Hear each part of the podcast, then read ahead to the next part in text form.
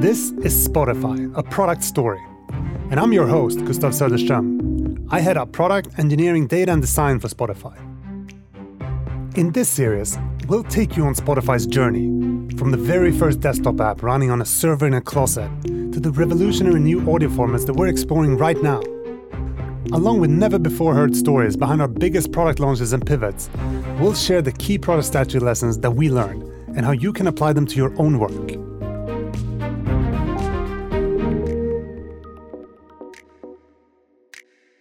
You'll hear firsthand about how incredibly unlikely Spotify really was. Already from day one, we said we were either going to be an amazing thing or we would crash and burn. And so the ambition was always to revolutionize the music industry. Where we placed our riskiest bets.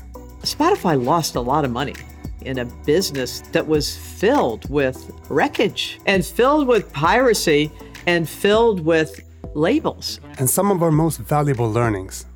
And what happened in the UK is that we went into negative growth. And as a startup, that's like, then you're dead. Think of this show as a product strategy playbook, brought to you by Spotify. But today's episode is going to be a little different, so stick with me.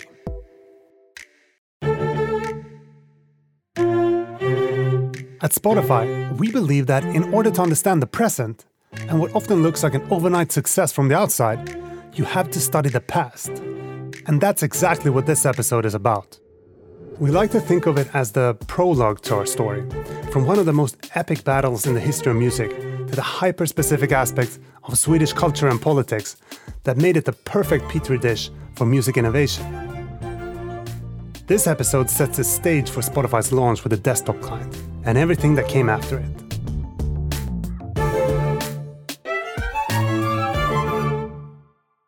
By now, it's fairly common knowledge that Spotify was founded in Stockholm in 2006. But the story behind the first Spotify product actually started years earlier, in a little town called Herndon, Virginia. Spotify felt like a chance to redo everything that we had tried to do at Napster and sort of failed to accomplish. In part, because we were just too inexperienced and the record labels weren't ready for it. They didn't understand the tsunami that had just hit them. Sean Parker is, among many, many things, the co-founder of Napster, the file-sharing software that brought the recording industry to its knees. But back in 1999, Sean was just a 19-year-old kid living with his parents and trying to download some Smashing Pumpkin songs from his friends. So MP3 sharing was happening, but it wasn't very mainstream, and the non-technical friends couldn't get access to MP3s. Your parents or grandparents couldn't get access to MP3s. What we were able to accomplish with Napster was just creating an interface where it was extremely easy to publish to our servers what songs you had. And it was easy for other users to publish to that same essentially directory or search engine what songs they had. And then we never touched the music. We didn't store the music on our servers.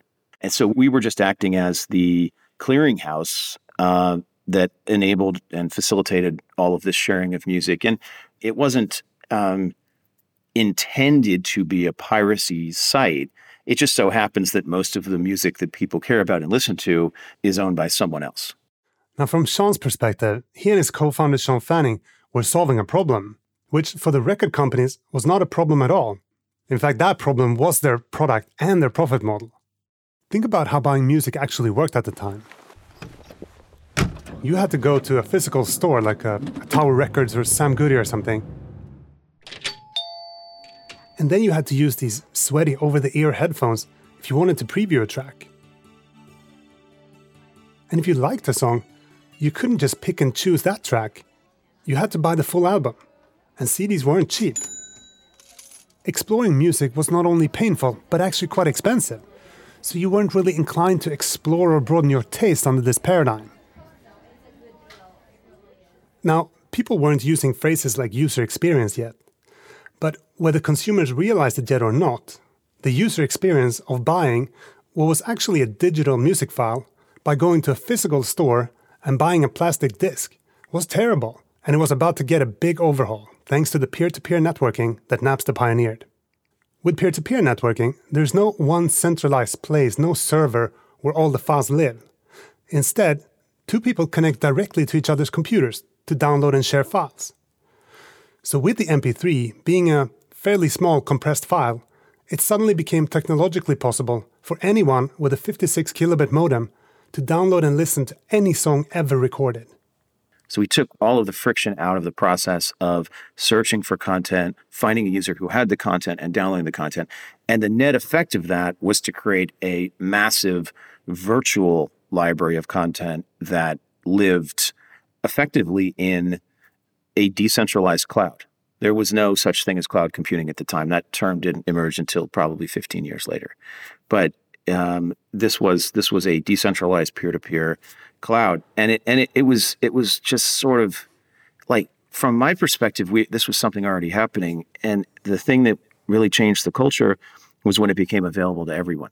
Feels like you solved two problems, right? You solved the technical problem of this virtual cloud where people had many copies of the files. It was just more efficient in terms of delivering bits than everyone downloading from a central server. But you also solved the other problem you said, the social problem of everyone didn't have a group of friends that they could connect to. So now you could connect to this like global group of friends, right? So you both solved the discovery problem and the technical delivery problem with Napster. And the technical problem turned out to be completely novel. There were no, this is a world, to get really maybe in the weeds a little bit, we didn't have database sharding. We didn't have the ability to even put more than a couple users on each server. We didn't know how to create a massively scalable database that could even support the large number of users that we had simultaneously. We would be seeing millions and millions of concurrent users who all needed to have, be logged in and present.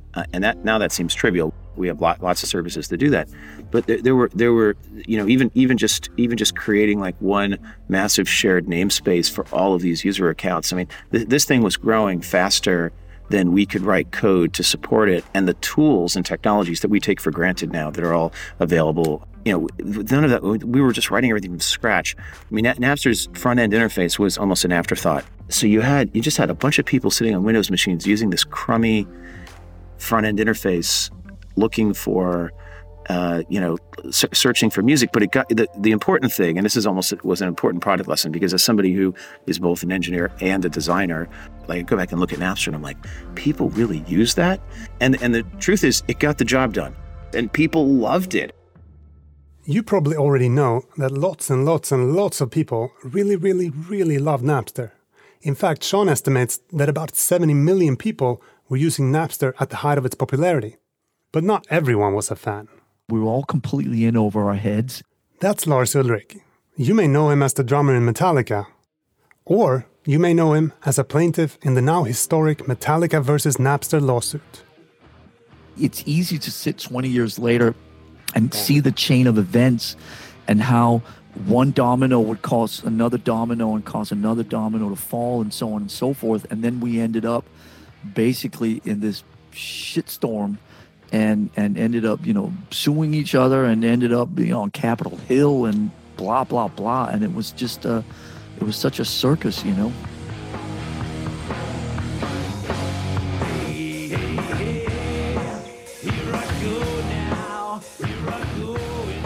circus started when Lars got a call about an unreleased Metallica track called I Disappear from his longtime manager Cliff, going, "There's a radio station in St. Louis, Missouri that's playing I Disappear." It was one of those things, I can still hear him say that. That was, if he had called up and started speaking Russian to me, that would have made more sense, because there was, at that time where we were, we could not connect those dots whatsoever. So, well, let's investigate and find out what's going on. So a day or two later, I get a call back going, well, there's a company called Napster who offer this service over the internet where you can go and download songs and then people can play them. Basically, long story short, we tracked down the fact that this I Disappear song that was a work in progress, we hadn't even decided which version of the song we were going to share with the world, had leaked through this Napster, and then now I think subsequently 20 or 30 radio stations in America were playing the song. We felt so I guess violated is the right word, because the song wasn't even done. And then all of a sudden it's being played on all these radio stations. So these people took our song.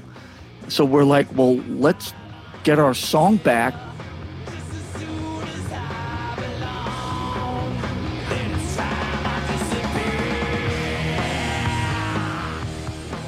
What followed was what both Lars and Sean referred to as a back alley brawl. A back alley brawl that was about to get much, much bigger than just one song. In April 2000, Metallica officially filed charges. They accused Napster of, quote, copyright infringements, unlawful use of digital audio interface device, and violations of the Racketeering, Influenced and Corrupt Organizations Act, end quote. And they sought $100,000 per illegally downloaded song in damages. 2 weeks later, Lars showed up unannounced at Napster's office, a rundown old bank building in San Mateo, California, with a special delivery for Sean and his co-founder, a complete list of the 335,435 Napster users who had illegally downloaded Metallica's songs, all neatly printed out on 60,000 sheets of paper. This cavalcade of black SUVs shows up, and Lars Ulrich gets out of them with his sunglasses on and ceremonially marches in with the first box, followed by an army of people carrying the other boxes of names. And made a point to do this in person, on camera. So they clearly knew how media worked. The San Mateo police had come because there were crowds of protesters who were angry at Metallica, and then there were crowds of Metallica supporters who were cheering them on, and then there were just like casual kind of looky-loos who were, you know, interested in the spectacle. And so I was there when Lars walked those names into our office and sort of like glanced at me, glanced at Sean, the other Sean, and it was sort of the extent of it. Then we snuck out. So the two of us went outside and just put like hoodies on and walked across the street and just watched this bizarre spectacle. But Lars wasn't the only one adept at working the media. Sean struck back, hard. Napster did ban the Metallica fans on Lars's list. But when they open up the app, every single banned user, all 335,000 of them, saw a pop-up window that simply said, banned by Metallica. This was like a punch in the stomach to Lars. For decades, Metallica had prided itself on being fan-friendly. And now overnight, they were being presented as the symbol of corporate greed. The effect was immediate and devastating. We made it about Metallica and Napster. And Napster made it about Metallica and our fans. And that was the smartest move that they could do, because they took themselves out of the equation. But it was this thing, you're either for Napster or you're against Napster. If you're against Napster, you're greedy. And if you're against Napster, you're a Luddite and you don't understand technology. And if you're for Metallica, then it's about money. And, you know, we had always been so fan-friendly. We had always been into tape trading, and we had been into sharing music through cassettes, and we had encouraged people to come and record our shows for free, and we were really pro bootlegging and all this type of stuff. And we were sitting there going, what Metallica are they talking about? We've spent 20 years being the most fan-friendly band on this planet. Maybe there's two Metallica. I mean, it was so surreal, because we couldn't correlate who they were talking about in the press to how we viewed ourselves at the time. So it was very, very surreal. But in a nutshell, the whole Napster thing was, well, we may not be against giving our music for free, but you should ask us that question before you make our music available. The back alley brawl had become nothing less than a national conversation about the future of music. Mr. Ulrich, I really look forward to hearing your testimony. Well, by July 2000, Lars even found himself testifying in front of the U.S. Senate Judiciary Committee. We should decide what happens to our music, not a company with no rights in our recordings, which has never invested a penny in our music or had anything to do with its creation. The choice has been taken away from us. And then, in 2001... just 2 short years after Napster had first launched, a circuit court in California ruled in favor of Metallica and issued an injunction against Napster to delete every single Metallica track from its users' libraries, a task that was, by definition, impossible on a peer-to-peer network. Instead, Napster voluntarily ended service and eventually filed for bankruptcy. But Sean knew instinctively what every good product person strives to understand, what the consumers actually want. And once the consumers had tried it, there was no putting the genie back in the bottle. Sean had one message for the music industry. You can litigate against us. You can shut our service down.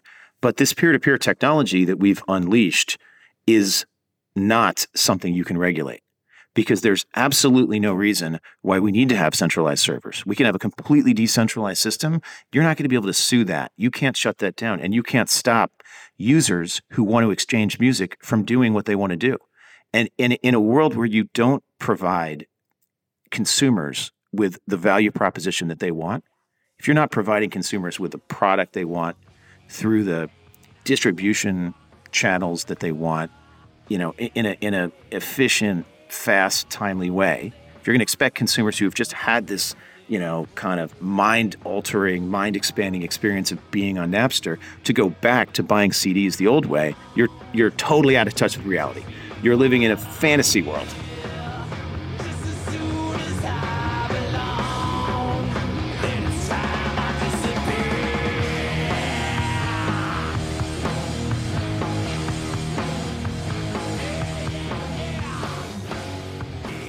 In the US, the courts may have sided with the record labels and piracy had been curbed, at least temporarily. In Sweden, it was a completely different story. By the mid-2000s, Napster was gone, but piracy was everywhere. I mean, Sweden was a piracy haven. It was crazy. That's Ludvig Vanner. Today, he's the managing director of IFPI, the Swedish record company's business organization. But at that time, he was the head of an indie music label. One of the biggest Swedish, actually the biggest Swedish evening paper, still is. And they had a guide on how you downloaded music. So it was a guide, you know, step 1, 2, 3, 4, 5. We also had a meeting with the head editor of that paper afterwards, because we wondered how can you even, because it still was illegal. So how can you actually create guides in the biggest evening paper in Sweden? And he said, because, you know, the public wants it. So we have an obligation to fulfill their desires in explaining them how it works. On the other end of the spectrum, Per Sundin ran the Nordic office for one of the largest record labels, Sony. And from 2000 to 2008, the Swedish revenue in the record industry decreased with 50%. 50%. And it wasn't because of people stopped listening to music. It was they downloaded illegally and they thought they had the right to do it. That was the worst of all. Per told us that he personally had to fire 250 people during that same period of time. And what happened when you go into a budget meeting every year and you say, okay, what's going to happen next year? Well, we believe that the market will decrease. And then we're going to sell less CDs. And to make that up, you fire people and you increase the price of the CD. So you punished all the ones that actually paid. And in the newspapers was, you know, again, you know, big, you know, headlines. Oh, music industry is increasing prices again, and things like that. And for me being head of the Swedish and then also the Nordic enterprises for Sony Music, you felt ashamed. You felt ashamed by, you know, that we couldn't do anything more. And we also did everything wrong, you know, because we didn't embrace it as we should have from the beginning. The first thing you do when someone's trying to change your business, you try to kill it. And that's what we did with Napster. Because and no one wants change, even though we say, oh, embrace change. Yes, I love change, but we don't. Listening was at an all-time high, but the record industry was tanking. And the labels thought that people would never pay for music again. And Sweden, where Spotify was founded, was the worst of all. There are two main reasons Sweden became such a haven for pirates. One reason is technological. So back then, Sweden was in the forefront of technology in many different ways. Paulina Modlipa is a Stockholm-based tech and innovation consultant. Paulina says Spotify and the other companies to come out of the Swedish tech scene in the early 2000s had distinct advantages over companies from other countries. We had great internet access. We also had this sort of government-funded PC program where families could get subsidized PCs and computers and have them at home. So back then, kids were using computers to a large extent and playing games and program and I mean, this was also sort of the source of people turning into hackers, and also the reason why piracy started to grow in Sweden. Early on, the government made getting the whole country online, not just rich people or people who live in cities, a priority. They gave tax incentives to families that bought home PCs and laid miles and miles of cable, bringing high bandwidth, low latency internet to people all over the country. This investment in infrastructure paid off and made Sweden an early tech hub for internet companies, but also the world's hotspot for piracy. Piracy wasn't rampant just because access to broadband made it so easy. The other reason piracy thrived is more philosophical. And that philosophy is sort of the access to all information or all content and, well, making information and content available to anyone.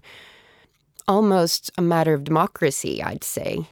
You might have heard of the Pirate Party, an entire political party dedicated to liberating content.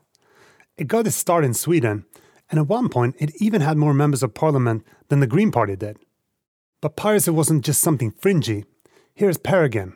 Even the election in Sweden 2006 to the parliament was special because then the sitting prime minister and the opponent, it was Göran Persson and Fredrik Reinfeldt. They had a debate in the national TV 1 week before the election. And then the question came up, because it was everywhere, of course. Fredrik Reinfeldt, idag är det förbjudet att ladda ner musik från nätet utan att betala. Bör den lagen ändras? So what do we do with illegal downloading? And then both of them said, of course, we should allow that for private usage. So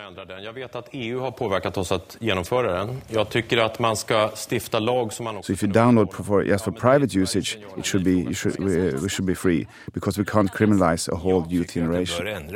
Därför att det här är en gammal teknik. Vi måste se till så att ungdomar som gör den här nedladdningen inte upplever sig som kriminella. Sen ska vi klara konstnärer. And so it was terrible. My mom called me that night and said, you have to leave the music industry and do something else because there's no light in the tunnel. The so-called information revolution resonated with us Swedes on a deep cultural level. People really thought that information, including all forms of content, should be free for everyone, precisely because it was just information. And this mentality meant that piracy left unchecked was going to flourish until something better came along. But nobody knew if or when that would happen. And in the meantime, people like Ludvig, whose livelihoods depended on the record industry, weren't so sure that they could hang on for that long. So I remember I spoke to a friend of mine who worked in London at that time, and he said, so what's a sort of turnover for the Swedish music industry? And I told him the figure, and he said, Ludvig, that's not a business, that's a hobby.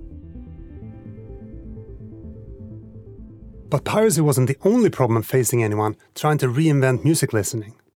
There were a few obstacles that we needed to kind of think about how to tackle. But one was that we were trying to introduce a whole new user behavior. Sophia Benz eventually went on to become Spotify's first CMO. And one of her first and biggest jobs was to figure out how to sell regular people, music pirates and CD buyers alike, on the radical idea that they didn't actually need to own music anymore in order to enjoy it. People at the time were buying CDs or downloads, and they wanted to own the music. They're used to owning the music, and they've seen their parents and grandparents owning music in the same way as you own your own books and arts and everything that you care for deeply. So it was a behavior that was deeply integrated in humans. So there was a lot of talk about access rather than ownership. So even for the pirates, there was this mental shift of am I supposed to just rent or borrow this music? I liked owning my files, right? Yes. It's mine. And that was one of the hardest challenges because the most hardcore music lovers, they relished in their collections of files and CDs and so forth, right? Yes. Do you remember how you positioned that this access versus ownership?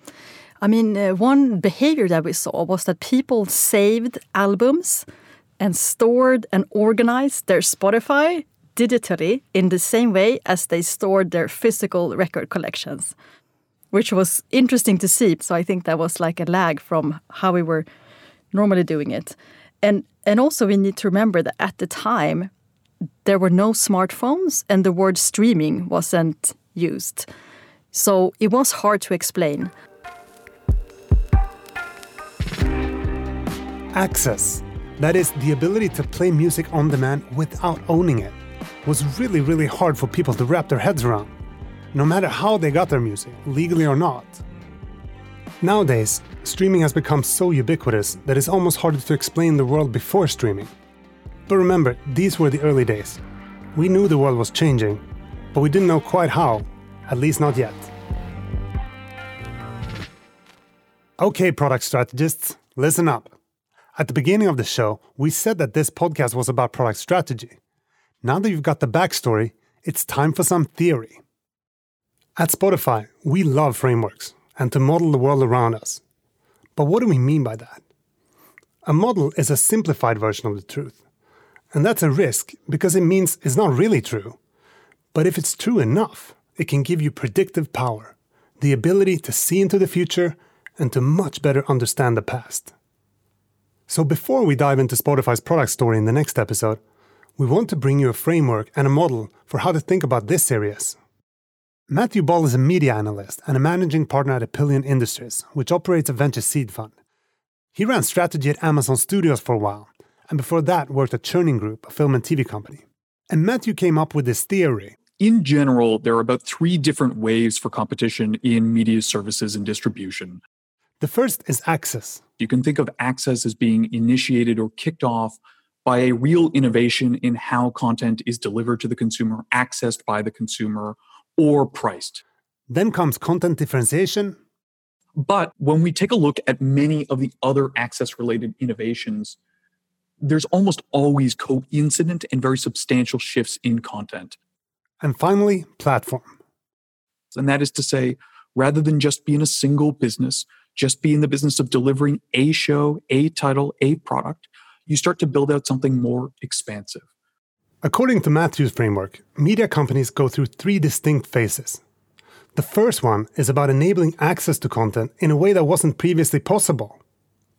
The second phase, as competition catches up on access, is to compete with unique content.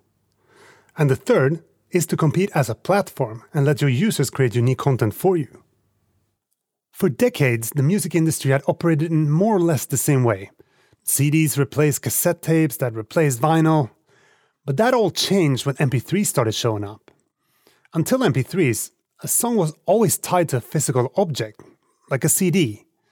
Now that music was a file, it was infinitely copyable and could travel at the speed of light. It's almost impossible to overstate just how big of an impact this would have. And every time we have a change in access, we see changes in which companies lead, how they monetize, how the market grows or contracts. If you looked for a simple rule of thumb, the greater the access-based innovation, the greater the change in the access-based reset, the greater the change in monetization and in content, and in general, the greater the growth as well. This is the environment that Spotify was born in, where the only thing bigger than the upheaval was the size of the opportunity. More than a decade before Uber went after cabs and Airbnb upended hotels, the music industry was getting disrupted like no other industry before it. So with the advent of MP3s and piracy, consumers' access to music had changed forever, virtually overnight. The problem was it didn't have a business model to support it, which is where streaming and Spotify comes into the picture. In our next episode, we'll cover how Daniel Ek and Martin Laurensen set out in Sweden, the land of piracy, to fix music. And in the process found the answer to a question that no one else had figured out. How do you steal from a pirate? If you could have all the world's music on your hard drive and create that feeling, regardless of what technical solution you used in the end, did I think that would work?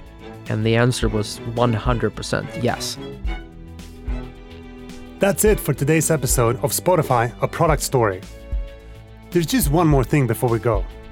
Remember Sean and Lars in that back alley brawl? Well, we've since become really close. He came to my wedding, you know, we vacationed together. That's a whole other story like there. A story that's just too good for us to keep to ourselves. Stay tuned after the credits for a piece on music history in their own words, like I've never heard it told before. Trust me, you won't be disappointed. Spotify, A Product Story is produced by Munk Studios for Spotify. We're edited by Francis Harlow and mixed by Joakim Löfgren, Victor Bergdahl, and Andrea Fantuzzi. Our theme music was composed by Andrea Fantuzzi. Veronica Harth is our in-house Spotify correspondent. I'm Gustav Söderström. Thanks for listening.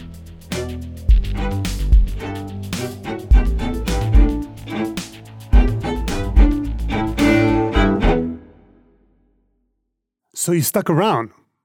We promised you a good story. Now here it is. Sean, of course, went on to become president of Facebook, back when it was called The Facebook. But he told me he never really got over what happened with Napster.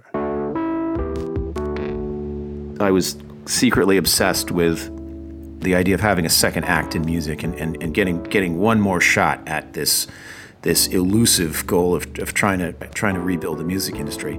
With that in mind, Sean invested in Spotify in early 2010, around the same time that Spotify launched in the US. It was a pivotal moment for the company. We were really going out on a limb, and it was a tough sell, and there were a lot of bands that were unconvinced. And the thought was, well, if we could get the one band that was most associated with their war on piracy and streaming music, it would be Metallica. I mean, what better messenger for this new music revolution? And then I had my own, emotional reasons to want to bury the hatchet. So nearly a decade after Napster shut down, Lars Ulrich got another unexpected call from his manager, Cliff. We got a call from Cliff, again, saying that Sean Parker, who obviously was the face of Napster and subsequently had done incredible things with Facebook and other technologies, wanted to talk to us. I'll let Sean and Lars tell the rest of the story from here. And obviously when somebody like Sean Parker, with the brilliant mind and with as innovative as he had been for the previous, I guess at that time, close to 15 years, wanted to talk, we were open. So I finally was able to broker a meeting. And they said, well, we want you to come up. We want to meet on our turf. Come to our studio up north of San Francisco, where they've been operating for decades.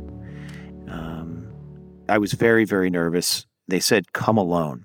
Don't bring an assistant. Don't bring anyone. Come by yourself. Cliff encouraged him to come alone, and he showed up at HQ in San Rafael and came in and was brave, walked in through the door, and there were the four members of Metallica, and I can only imagine what it would be like, you know, through his view. So I'm walking into this room full of people who I've been in litigation with, and I've never met, and they've never met me, and I'm way outnumbered. I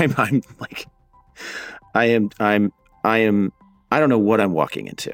You know, is this some sort of a, am I going to regret? I was sweating profusely. You know, it wasn't even that hot. It was just like kind of a normal kind of cool day in San Francisco. And I just remember feeling like clammy and just thinking, what have I gotten myself into? Because this has all become very real now. Obviously, I mean, none of us are assholes. None of us are nasty people. I mean, hi, how are you? Come on in. Nice to see you. Would you like a beverage? Would you like some tea, some coffee, whatever? I mean, we were trying to make him feel comfortable. And obviously, it was pretty clear that he was, nervous, uncomfortable, whatever. So I walk in, and, you know, they take me to this room, kind of just like a nondescript conference room with a bunch of Metallica branded merchandise everywhere. And they're all sitting around the table just kind of waiting. And I go around and introduce myself, but it's like not a normal, it's not a normal introduction. Because we have no idea where this conversation is going to go. And the first, I don't know, hour was almost like a group therapy session. And so he came in and we tried to make him feel at home and be respectful. And we had some very good, healthy discussions about the past, about his view and how he felt about everything that had happened in 2000, 2001. And then we talked about our experience and our version of those events. And even though we agreed on some things, and I think we very much felt that both of us were sort of unprepared for what happened and kind of making it up as we went along to the best of our ability, and so we were quite open about that. We agreed to disagree on certain elements of it, but I think it was very respectful. But when we got talking about like what we were really feeling, like what did it feel like, to live through that kind of scrutiny, and what did it feel like for him, and he made it really clear that like it really hurt him that we took down all those Metallica users. And I said, I kind of did that to you. That was definitely a calculated move, to try to punish you guys for what you did. And Lars said, this was a street fight, it was nothing personal. We're just two rival gangs, and it was kind of a brawl. And I said, yeah, I mean, it's just, I was just 19 at the time. So like you guys were a lot more mature and really successful. And I felt powerless. And so we had this sort of kumbaya, like group therapy session. And, I kind of feel like I teared up a couple times, and somehow out of that process, I had this realization that, we had been so vilified by some, but also embraced by others. And we were at the center of this maelstrom. And Metallica had put themselves in the center of it. And our experience of being in the middle of this media moment and dealing with the positive and negative ended up having way more in common with each other than let's say, if I met a random Napster fan on the street and they said, I used to download hundreds of songs on Napster. I loved Napster. It was so great. They didn't live through the street fight. So there's this realization that I had a lot more common experiences, shared experiences with Lars than I did with most people. There's a word you learn that's not necessarily part of your vocabulary when you're 19 years old and full of spunk, and that's the word empathy.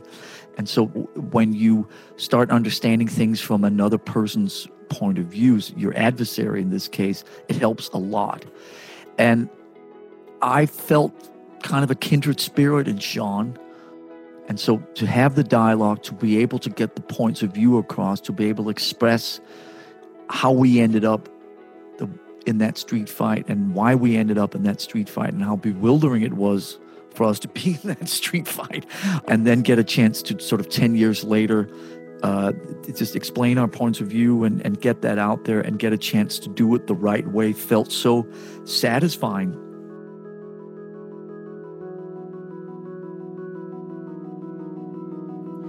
Not long after this meeting, Sean and Lars appeared on stage together for the first time at a press event where Metallica officially announced that they were going to add their full catalog to Spotify.